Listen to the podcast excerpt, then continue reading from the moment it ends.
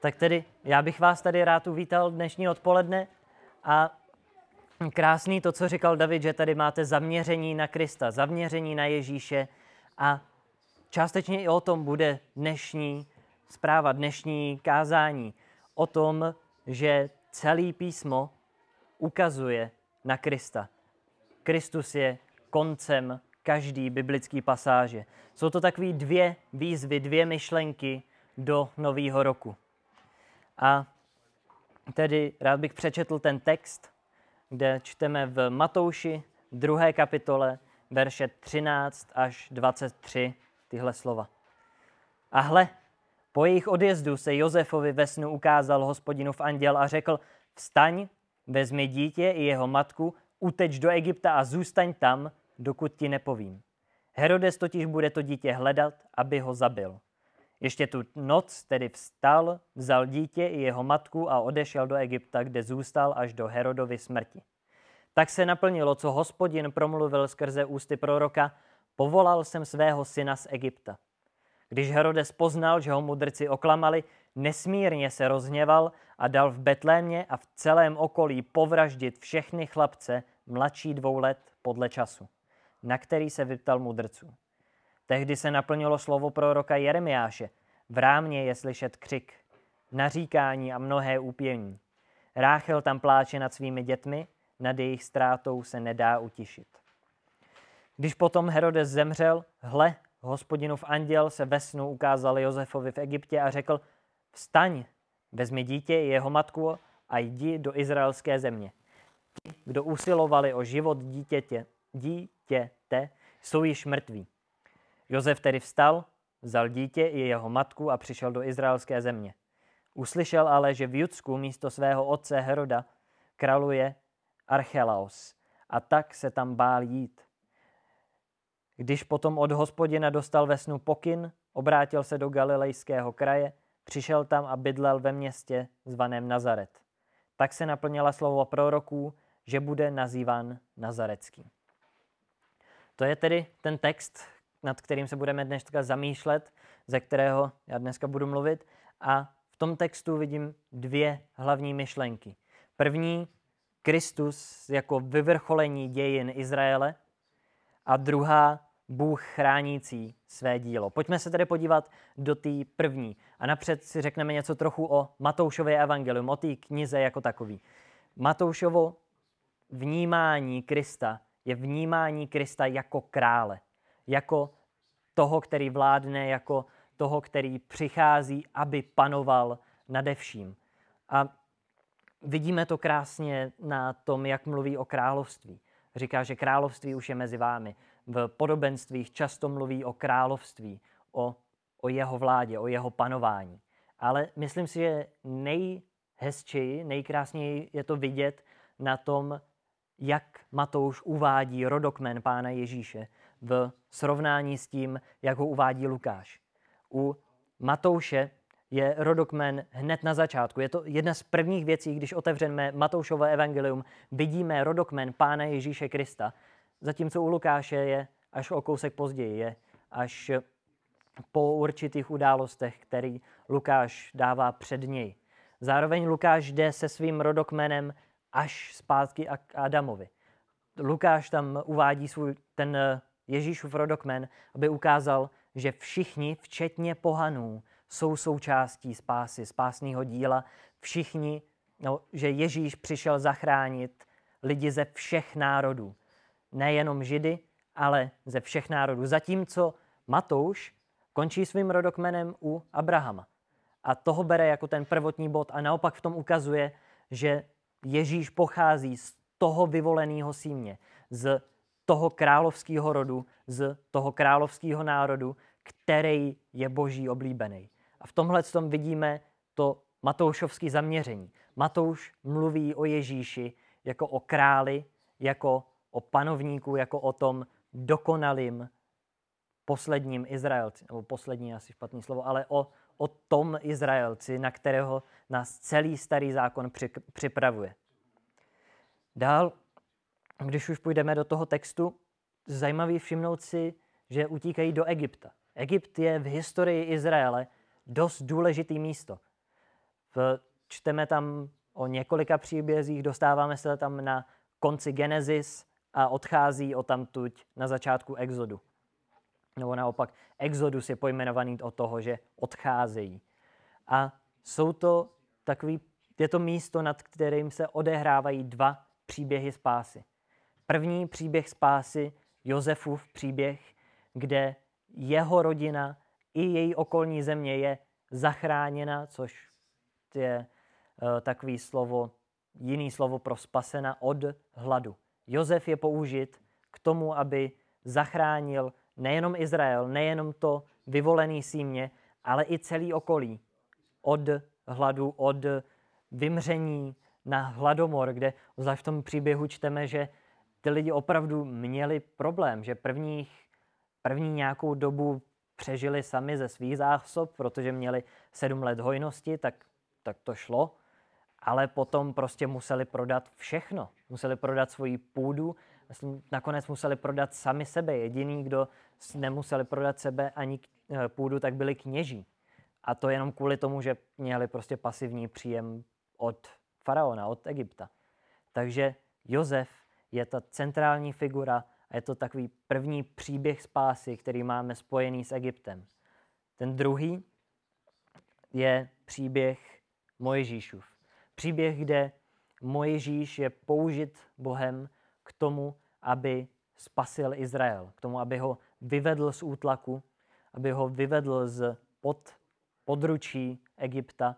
A taky vidíme tam potom hodně silný paralely právě s Ježíšovým životem, ke kterým se ještě dostaneme. Ale ta věc, kterou tyhle si příběhy mají společnou, jak Jozef, tak Mojžíš, tak je dočasnost jejich dopadu.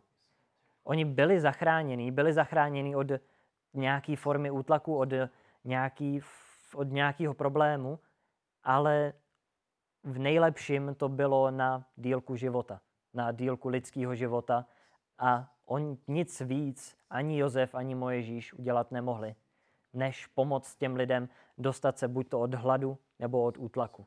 Takže oba jsou takovými nedokonalými obrazy spásy, ale přesto obrazy, které nám na něco ukazují, který ukazují určitým směrem.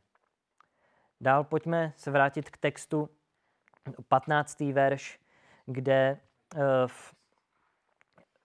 Matouš píše, povolal jsem svého syna z Egypta. To je cita, citace z knihy proroka Ozeáše z 11. kapitoly prvního verše. Ten verš přečtu celý. Když byl Izrael mládencem, zamiloval jsem si ho. Z Egypta jsem povolal svého syna. Je to zvláštní, protože vidíme, že když si ten verš přečteme celý, to není o Mesiáši. To, Ozáš to nepíše s tím, že by se díval do budoucnosti a tohle to jednou naplní Mesiáš, zachránce. Ne, Ozáš to píše o Izraeli. Ozáš to píše s ohledem do minulosti, do toho, co se už stalo. A v tomhle tom nám to odkrývá, jak Matouš přemýšlí nad těmi citacemi, nad těmi odkazy, které nabízí z toho starého zákona, který používá. Celý starý zákon směřuje ke Kristu a proto on to takhle může použít. Zároveň tahle citace je na hodně zajímavém místě v rámci knihy Ozeáše. Já přečtu eh, některé verše z knihy Ozeáše. Eh, je to první je Ozeáš, první kapitola, devátý verš. Řekl, pojmenuj ho Lo a mi, protože vy nejste mým lidem a já nebudu vaším Bohem. Další z sedmé kapitoly čtvrtého verše. Všichni jsou cizoložníci, jsou jako rozpálená pec, kterou pekař přestane rozmíchávat od zadělání těsta až do jeho vykynutí. Devátá kapitola, čtrnáctý verš. Tam čteme, dej jim, hospodine, co jim dáš? Dej jim luno, které potratí a vyschlé prsy. A desátá kapitola, patnáctý verš. Tam čteme, za rozbřesku jistě izraelský král zahyne. Prostě je to hodně, hodně negativní kniha. Celá ta kniha je odsouzení Izraele za jejich cizoložství s jinými bohy. Za to, že se vykašlali na hospodina, za to, že přestali chodit za svým bohem a utíkají za různými bůžky, za různými modlami, za těmi, kterým vůbec nemůžou pomoct, protože ani nejsou, tak ty Izraelci preferovali před hospodinem, před živým Bohem a kniha Ozeáše vyhlašuje jejich soud za tuhle jejich nevěrnost. A, ale právě v té jedenácté kapitole nacházíme takový vzrat, takový, jak kdyby si hospodin rozpomenul, že Izrael stejně stále miluje, protože je to jeho lid. To čteme obzvlášť ve verších 8 a 9 z 11. kapitoly. Jak bych tě mohl vydat, Efraime? Jak bych tě mohl předat Izraeli? Jak bych tě mohl vydat jako Admu? Jak bych s tebou mohl učinit to, co se bojíme? Mé srdce se ve mně změnilo. Je zbuzen všechen můj soucit. Nevykonám svůj planoucí hněv, nezničím znovu Efraima, protože já jsem Bůh a ne člověk, svatý uprostřed tebe, nepřijdu s hněvem. Je to úžasné místo. Tohle, co naopak je vyhlášení boží lásky k Izraeli. Uprostřed toho veškerého dost děsivého soudu, který Ozeáš má od Boha daný pro Izrael, tak najednou nalézáme tohle a z tohohle z toho místa zároveň Matouš potom cituje, že svého syna povolal z Egypta. To zajímavé se na to podívat, že všechny ty události, ať už ty velice negativní nebo ty velice pozitivní, tak všechny Matouš vidí jako, že směřují k Kristu. Všechny mluví o Bohu. To všechno mezi tím vším špatným, takže nachází to, co je to důležité. To, co vede ke Kristu. Další citace proroctví, kterou Matouš používá, je v rámě je slyšet křik, naříkání a mnohé úpění. Ráchel tam pláče nad svými dětmi, na jejich ztrátou se nedá utěšit. V tohle je citace z Jeremiáše 31, verš 15. A taky přečtu, jak je to v Jeremiáši. Toto praví hospodin. Slyš, v rámě je slyšet bědování a hořký pláč. Ráchel oplachkává své syny. Nechce se dát potěšit kvůli svým synům, protože už nejsou. Ale taky Jeremiáš 31 je hodně zvláštní kapitola. Je to kapitola, kterou i spousta z nás, kteří nejsme tak obeznámení se starým zákonem, tak tuhle kapitolu známe, protože to, tohle je to místo, kde se ze starého zákona do, dozvídáme o tom, že bude něco jako nová smlouva. Tohle je to jediné místo ve starém zákoně, kde se o tom dozvídáme. Že naopak kapitola, která je hodně pozitivní, je hodně pozbuzující, ukazuje na budoucnost, jakou Izrael bude s hospodinem mít. A naopak jediný negativní verš v celé téhle kapitole, tak je právě tenhle ten. A opět to ukazuje na to, jakým způsobem Matouš vidí dějiny Izraele. Předtím našel tu jednu pozitivní věc mezi vším špatným, co se dělo a ukazoval, tohle to ukazuje na Krista. Tady našel tu jednu negativní věc mezi tím vším, co v téhle kapitole Jeremiáš píše a říká, i tohle z dějin Izraele ukazuje na Krista. I tohle vede ke Kristu. A v, zároveň tady máme hodně pěknou paralelu právě s Mojžíšem, kde uh, to se posouváme už kousek dál, uh, kdy anděl pět mluví, říká, vstaň, vezmi dítě i jeho matku a jdi do izraelské země. Ti, kdo usilovali o život dítěte, jsou již mrtví. V Exodu 4.19 čteme téměř paralelní pasáž, nebo ty slova jsou strašně podobné tomu, jak to nalézáme v Matouši. Pak hospodin v Midriánu Mojžíšovi řekl, jdi, navrať se do Egypta, protože, protože již zemřeli všichni lidé, kteří ti usilovali o život. Máme, že předtím usilovali dítěti o život, tady ti usilovali o život. Vidíme, že je to podobný. Ty paralely jsou tady mezi tím Mojžíšovým životem, mezi tím, co se dělo u Mojžíše, přestože kulisy a pozadí jsou úplně jiný. Mojžíšovi v téhle době bylo k 80 letům. Ježíšovi je tady pravděpodobně pár týdnů, nebo nevíme, jak je starý, ale předpokládá se, že mu nebude víc jak měsíc. Takže kulisy jsou rozdílné, ale ty příběhy jsou podobný. Ten moje Ježíšův příběh ukazuje na Kristův příběh, ukazuje na to, jaký Ježíš bude. A v poslední z těch proroctví, kterou, které Matouš používá, které Matouš píše, tak je ve verši 23. a tam čteme, tak se naplnila slova proroků, že bude nazýván Nazarecký. Tahle citace proroctví je hodně zvláštní, protože to není citace. Kdybyste zkusili vyhledat jenom slovo nazarecký, tak ve starém zákoně není. Ve starém zákoně ho prostě nenajdete. Ve starém zákoně není napsaný, že bude z téhle vesnice, protože Nazaret byla docela malá vesnice. Ale Matouš přesto píše, že se tak naplnila slova proroků. Část naší nápovědy je už v tom, že píše proroků, že nepíše proroka, tak jako v těch předchozích odkazech, ale že píše slovy proroků, že je to v množném čísle. To ukazuje na to, že se nejedná teda o přímou citaci, tak jak jsme doteď zvyklí, ale že jde o Matoušovu interpretaci toho, co se děje ve starém zákoně. Že to, co se děje s Izraelem, tak zase vede, ukazuje na Krista. A v, proč?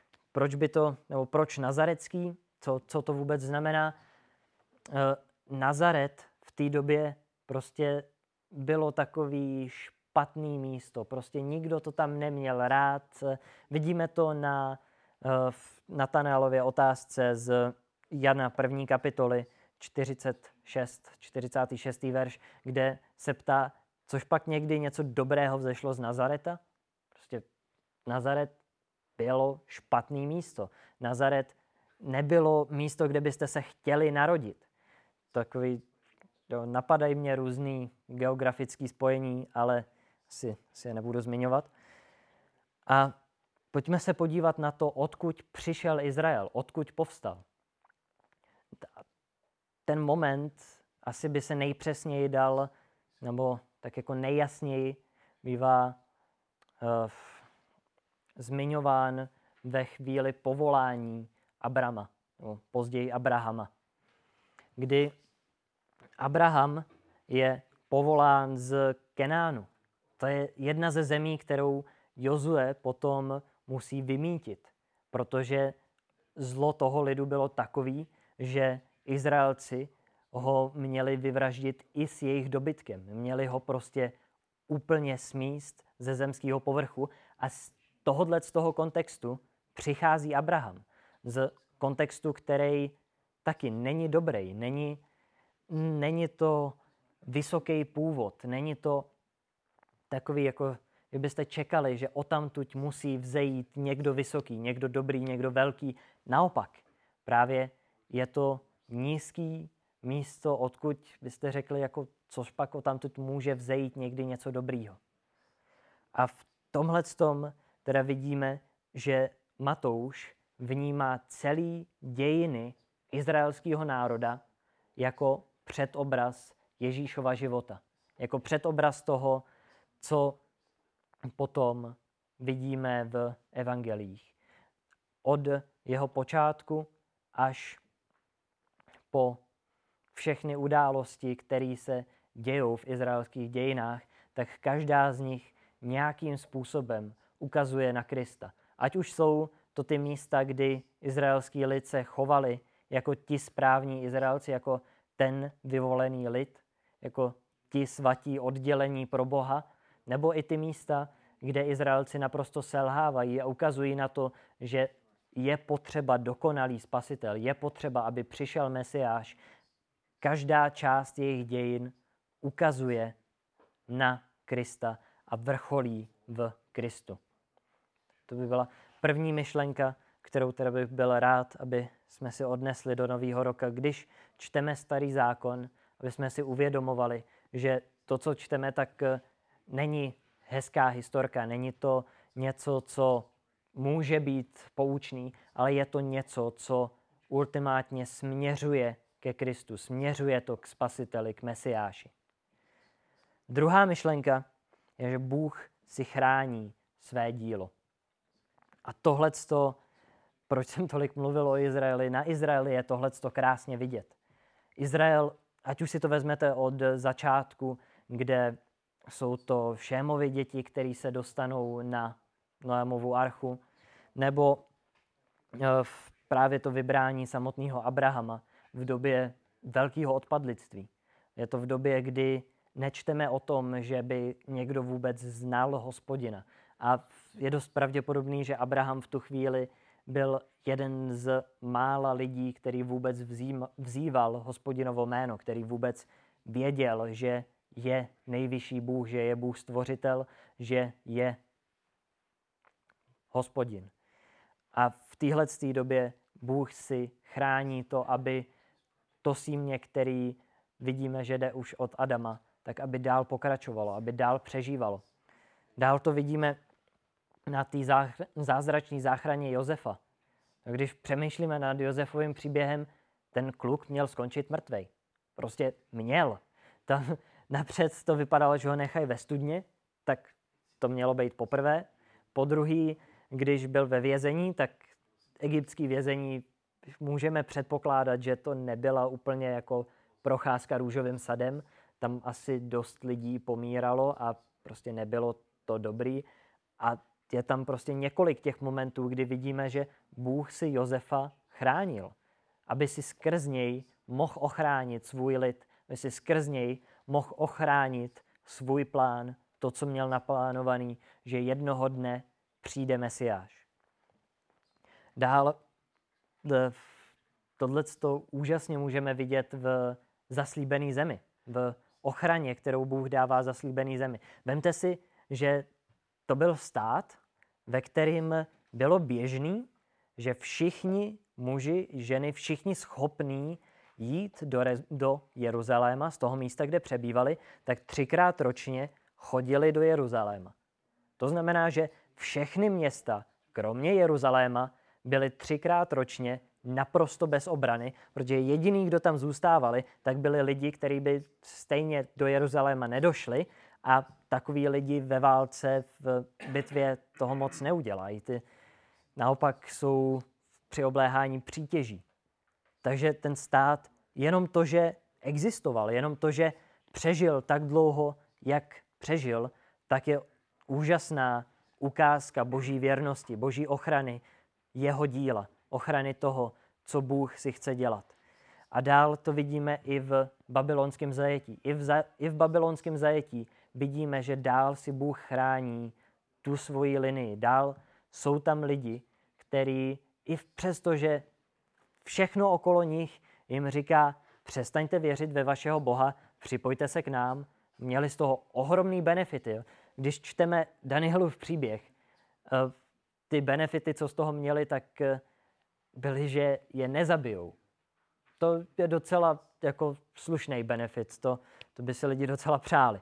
Ale přesto, že byli takovýmhle způsobem pronásledovaní, zůstávají věrný hospodinu, protože on si je ochránil, protože on je udržuje a díky němu můžou přežít i to, co čteme v tom zajetí, i Danielův příběh. Takže vidíme, že Bůh prostě si svoje dílo, to, co, se, to, co on chce, aby se stalo, to, co on chce, aby pokračovalo, tak si ochrání a bude to pokračovat. Na těch izraelských dějinách je to vidět úplně krásně. Nicméně pojďme se vrátit s touhletou myšlenkou Boha chránícího své dílo do textu. Je to vidět v tom odstavci verše 19 až 23. Ještě jednou je přečtu. Jozef tedy vstal, vzdal, vzal dítě i jeho matku a přišel do izraelské země. Uslyšel ale, že v Judsku místo svého otce králuje Archelaus. A tak se tam bál jít. Když potom od Boha dostal ve snu pokyn, obrátil se do galilejského kraje, přišel tam a bydlel ve městě zvaném Nazaret. Tak se naplnila slova proroků, že bude nazván Nazarecký. V tomhle úseku vidíme, jak Bůh pracuje s těmi, který, se kterými chce plánovat. To, co chci, abyste na tom viděli, tak je, jak nespecifický informace, nespecifický instrukce Jozef dostal. Jozef dostal inf- informace zvedni se a jdi směrem zpátky do Izraela. Izrael jako není to obrovská země, ale na druhou stranu není to úplně malá země. A těmu nebylo řečený, do jakého města má jít, kudy tam má jít, jestli má brát někoho dalšího sebou, kromě svojí rodiny. Nic z toho neví, nic z toho mu nebylo řečený. Bylo mu řečený jenom zvedni se, jdi do Izraele. A až, až později je mu daný specifičtěji, OK, t, ano, tady nechoď zpátky do toho města, ze kterého si přišel, nechoď zpátky do Judska, jdi radši do Nazareta. Ale to je až potom. Takže vidíme, že tady dostává informace, které jsou naprosto dostatečné pro to, aby věděl, co má dělat, ale nejsou, uh, nejsou příliš specifický do takové míry, že on by se neměl jak rozhodnout, že jeho vlastní přemýšlení, jeho vlastní rozhodování by nehrálo žádnou roli. A tak je to dost často i s námi. My máme celý písmo, který nám toho říká spoustu o tom, co máme dělat. Ale nenajdeme tam, jakou práci si mám vzít, nenajdu tam, eh, na jakou školu mám jít, nenajdu tam, v kolik mám zítra vstávat. Tyhle ty věci tam prostě nejsou. Ale jsou tam dost velký nebo dost specifický rámce toho, co Boha těší, co Bůh na našich životech rád vidí. A v rámci tohohle z toho my můžeme vědět, co teda máme dělat, čím můžeme Boha potěšovat. A v poslední taková myšlenka na pozbuzení, eh, co se děje, když teda nepřátelé se snaží překazit boží plán. Jak to vidíme, tady Heroda, který se snaží zabít Ježíše a kvůli tomu udělá naprosto ohavnou čistku, ohavnou, ohavnou genocidu okolí Jeruzaléma. To výsledkem toho je, že se naplňují boží proroctví. Že se naplňuje to, co Bůh ukázal, že se má dít. Nikdy se to Bohu nevymkne z rukou. I když máme protivníky, i když máme lidi, kteří usilují proti nám, který se snaží jít proti božímu plánu, jít proti tomu, co my vnímáme jako náš boží plán, plán pro to, co my máme dělat, jak my máme oslavovat hospodina. I když jsou lidi, kteří proti tomu jdou, jdou proti tomu velice aktivně, výsledkem jejich snažení je, že se naplňuje to, co, to, co hospodin určil, že se bude dít.